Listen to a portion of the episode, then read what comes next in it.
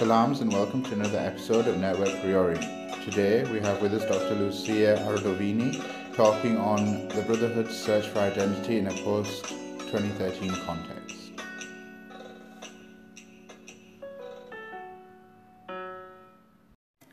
Uh, so, Lucia, please introduce yourself and the work that you do.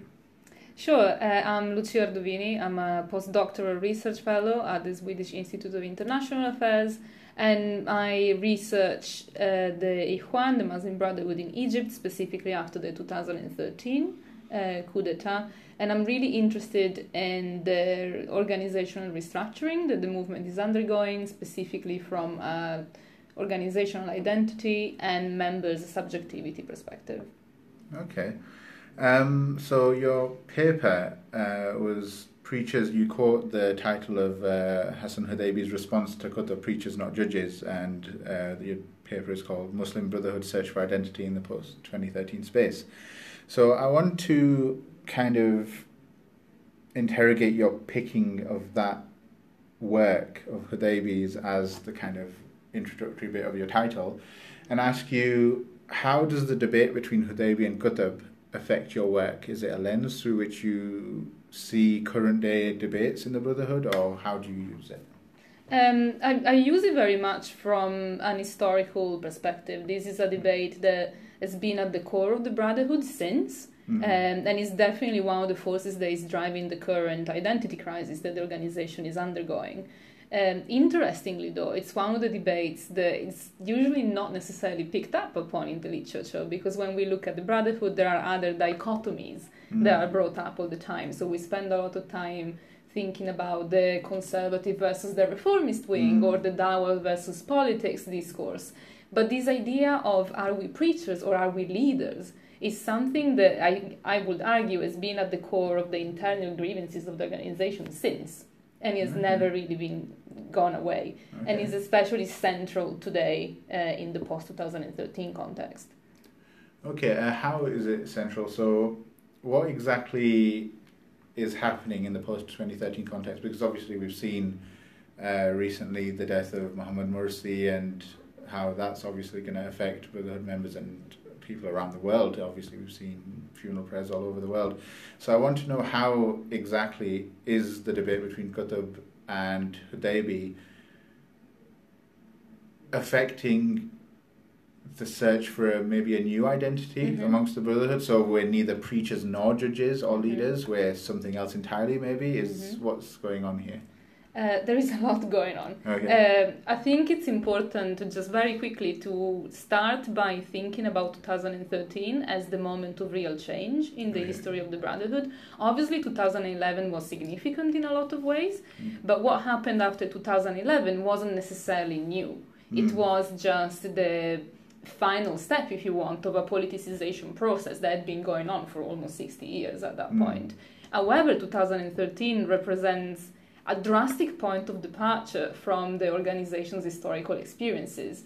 Okay. And, and I think there are two main reasons why this is the case. Like, first of all, the levels of repression that we've seen after the removal of Mohamed Morsi are simply unprecedented, even in the history of the organization, even when compared to the time of Nasser. So what we see is that there is not just the leaders that are being targeted, but these are members from all across the organizational spectrum who are the first line victims of repression. Mm. So this makes the current crisis somewhat new to the organization. And the second point, and which I think is even more significant, is that this current crackdown has come upon the Brotherhood after they governed Egypt for the first time. Mm. And this is a test that has very much exposed the ineptitude of its leaders to take active part in the political project. Mm. Uh, and this has led a lot of the members themselves to question the validity of the political project. A lot of these members are not only questioning the politics versus Dawah debate, but they're also started to really pick apart the very structures, values, and hierarchies that keep the organization together. So mm. what we see after 2013 is that the Brotherhood is undergoing a very deep identity crisis. Mm. Its members are undergoing a personal crisis. Mm. And this is where this debate comes back to the fore. The debate between being preachers and being judges or leaders. Okay. Um, I think we've touched upon this question a bit, but I want to get again a bit more out of you. Uh, how did the Arab Spring and its aftermath affect the identity of the Brotherhood? What exactly happened mm-hmm. that led to this crisis? I know you say you could say the overthrow and etc. etc. but from what some scholars have said, that it actually started beforehand. So I want to take your, I want to get your perspective on that. Yeah, I mean, I think that a lot of the grievances that we see uh, dividing the organization now are old grievances. Mm. One of the major one is obviously the struggle between the individual agency of its members and the organization hierarchical structure. This is something that started way before 2011. Like at the end of the 90s, we already saw this being central. But what happened in the post 2011 context is that with the opening up of the political space after Mubarak removal, we we saw that all these grievances were catalyzed. They ah, okay. were very much brought back to the fore over the creation of the Freedom and Justice Party, over the running of the party, over the fact that a lot of members who didn't want to fully subscribe to what Khairat al Shater will say were forcibly purged okay. from the organization. So what we see then after 2013 is that this is the first time that a lot of the members have the time to sit down and ask themselves what it means to be a part of the brotherhood, what it means personally in their daily lives, but what it means for them ideologically as okay. well. So this is again where this leaders versus or judges versus preachers element comes back to the fore because a lot of these people have started to ask themselves, why did I join? Why mm. am I a member? Do I believe in the ideological project or do I believe in the political project? Can we have them together? Mm. It didn't work. Where do we go from here? Mm. These are the sort of questions that have been catalyzed by the okay. Arab uprisings. Um, I just want to pick up on what you said about uh, the members who have been purged.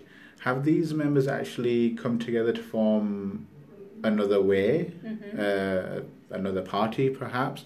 I know um, there's one famously mentioned um, in various works on post-Islamism, the Al Wasat Party. Yes. That's one.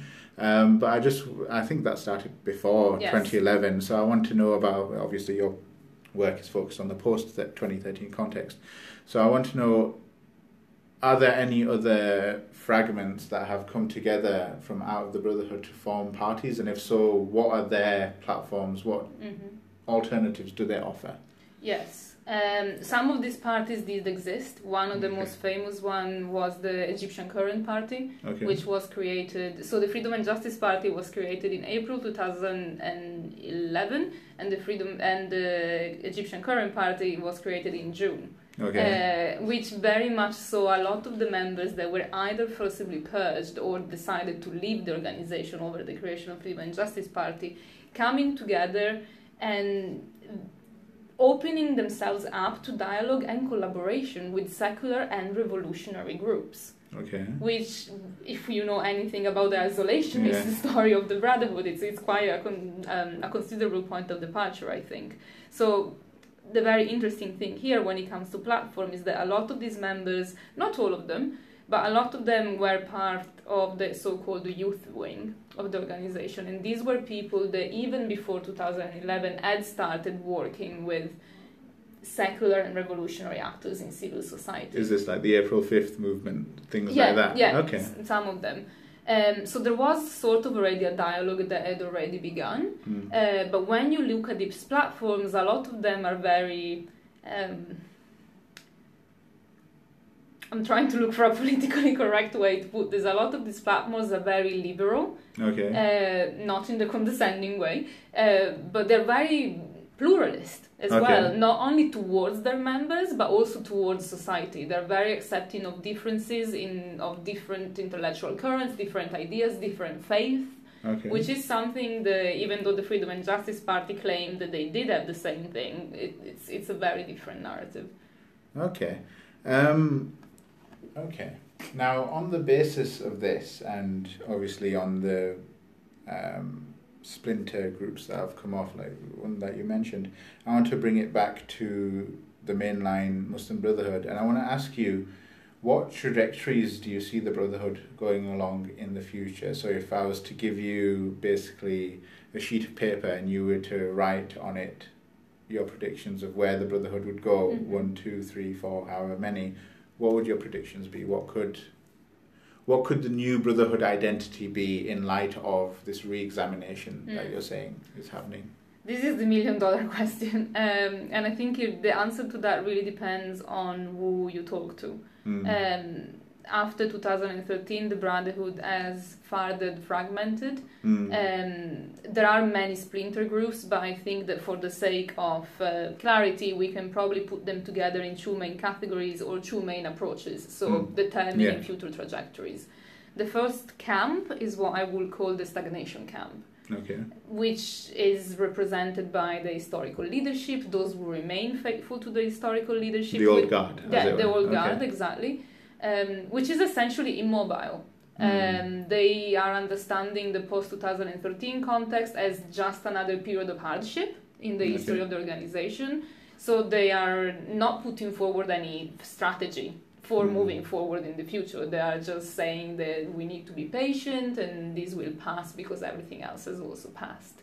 Mm. Um, obviously, the, the second camp, which I think is a very interesting one here, is what I would call the adaptation camp. And this is where you see that it's a very fluid category. Like in it, you will find anything from the new guidance bureau that was formed in 2015 to the dissenters to those who left the organization but remain close to it. These are all people who are brought together by one communal thing, which is the fact that they've started engaging in processes of self reflection. Mm. They've started asking themselves what went wrong in 2013 and what do we do to make sure that not only we remedy it, but that it never happens again. Mm. So we see people who, for example, um, are taking the organization as it is and replicating the, its structures almost in the same way, which is something that the New Guidance Bureau is doing, um, but by making it more pluralist, by giving women a space, by giving youth, a youth uh, the youth a space. But at the same time, you also see people, and this is very significant in terms of future trajectories, who recognize that one of the big problems of the Brotherhood is its lack of diversity across the membership in terms of professionality. The okay the um, Brotherhood membership historically is mostly composed by medical doctors and engineers and lawyers. Mm. There's no one really who does social sciences or politics or international relations or anything like that. Okay. This is one of the main criticisms that was moved to the Freedom and Justice Party government. And this is something that a lot of these members have internalized. We are seeing a very big number of people going back into universities Okay. Like putting themselves back into education. Even though there is this understanding that the political project is kind of on pause now. Stalled kind of thing. It's yeah. stalled, but they're preparing. They have recognized that they have a gap. They have recognized that the Brotherhood hasn't even had a new ideological thinker for the past 60 years, and they see mm. then they see a gap in their skills, and they're actively trying to work towards that. This reminds me of um, uh, Gamal al Banna's uh, ridicule that he poured on um, the uh, idea that the it was a brotherhood, but the Freedom and Justice Party basically advanced it, the uh, civil state with an Islamic reference. Yes. And the fact that he just basically poured scorn all over it basically speaks to this gap and this um, need to fill this gap, mm-hmm. I guess. So, on the basis of that, I want to ask um, with if okay, say we if the Brotherhood was to fill this gap, and it was to basically train a whole cadre of social scientists and um, international relation experts, etc., etc. What do you think would then be the next step? After that. Do you think that the Brotherhood would have an appetite to try a political project again? Or do you think this is something now which is on hold for maybe a couple of generations? What's your feeling from what you've uh, seen, read? I think, I mean, maybe we will all find out that I'm really wrong in two years' time. Uh, but for now, I think the political project is on stall. okay. um, because of the context in which the Brotherhood also finds itself in. I mean, yeah. most of its members are either in exile or in jail. Yeah. Um, and there's also the fact that even though a lot of them believe the Egyptian society will welcome them back with open arms, that is not necessarily the, the reality on the ground yeah. either. Um, mm. So I think that even if they train and even if they feel all of these gaps, the, the first thing that needs to be done is to regain internal unity. Because the Brotherhood has always been divided, but I don't think it has ever been as divided as it is now. Mm. Uh, and, and that's one of the real problems, especially when we're thinking about future trajectories. Because, I mean, what do we mean when we talk about the yeah, Brotherhood? Which part of the Brotherhood which, do we mean? Yeah. yeah. Okay, I see the problem. Okay. All right. Thank you, Lucia. Thank you.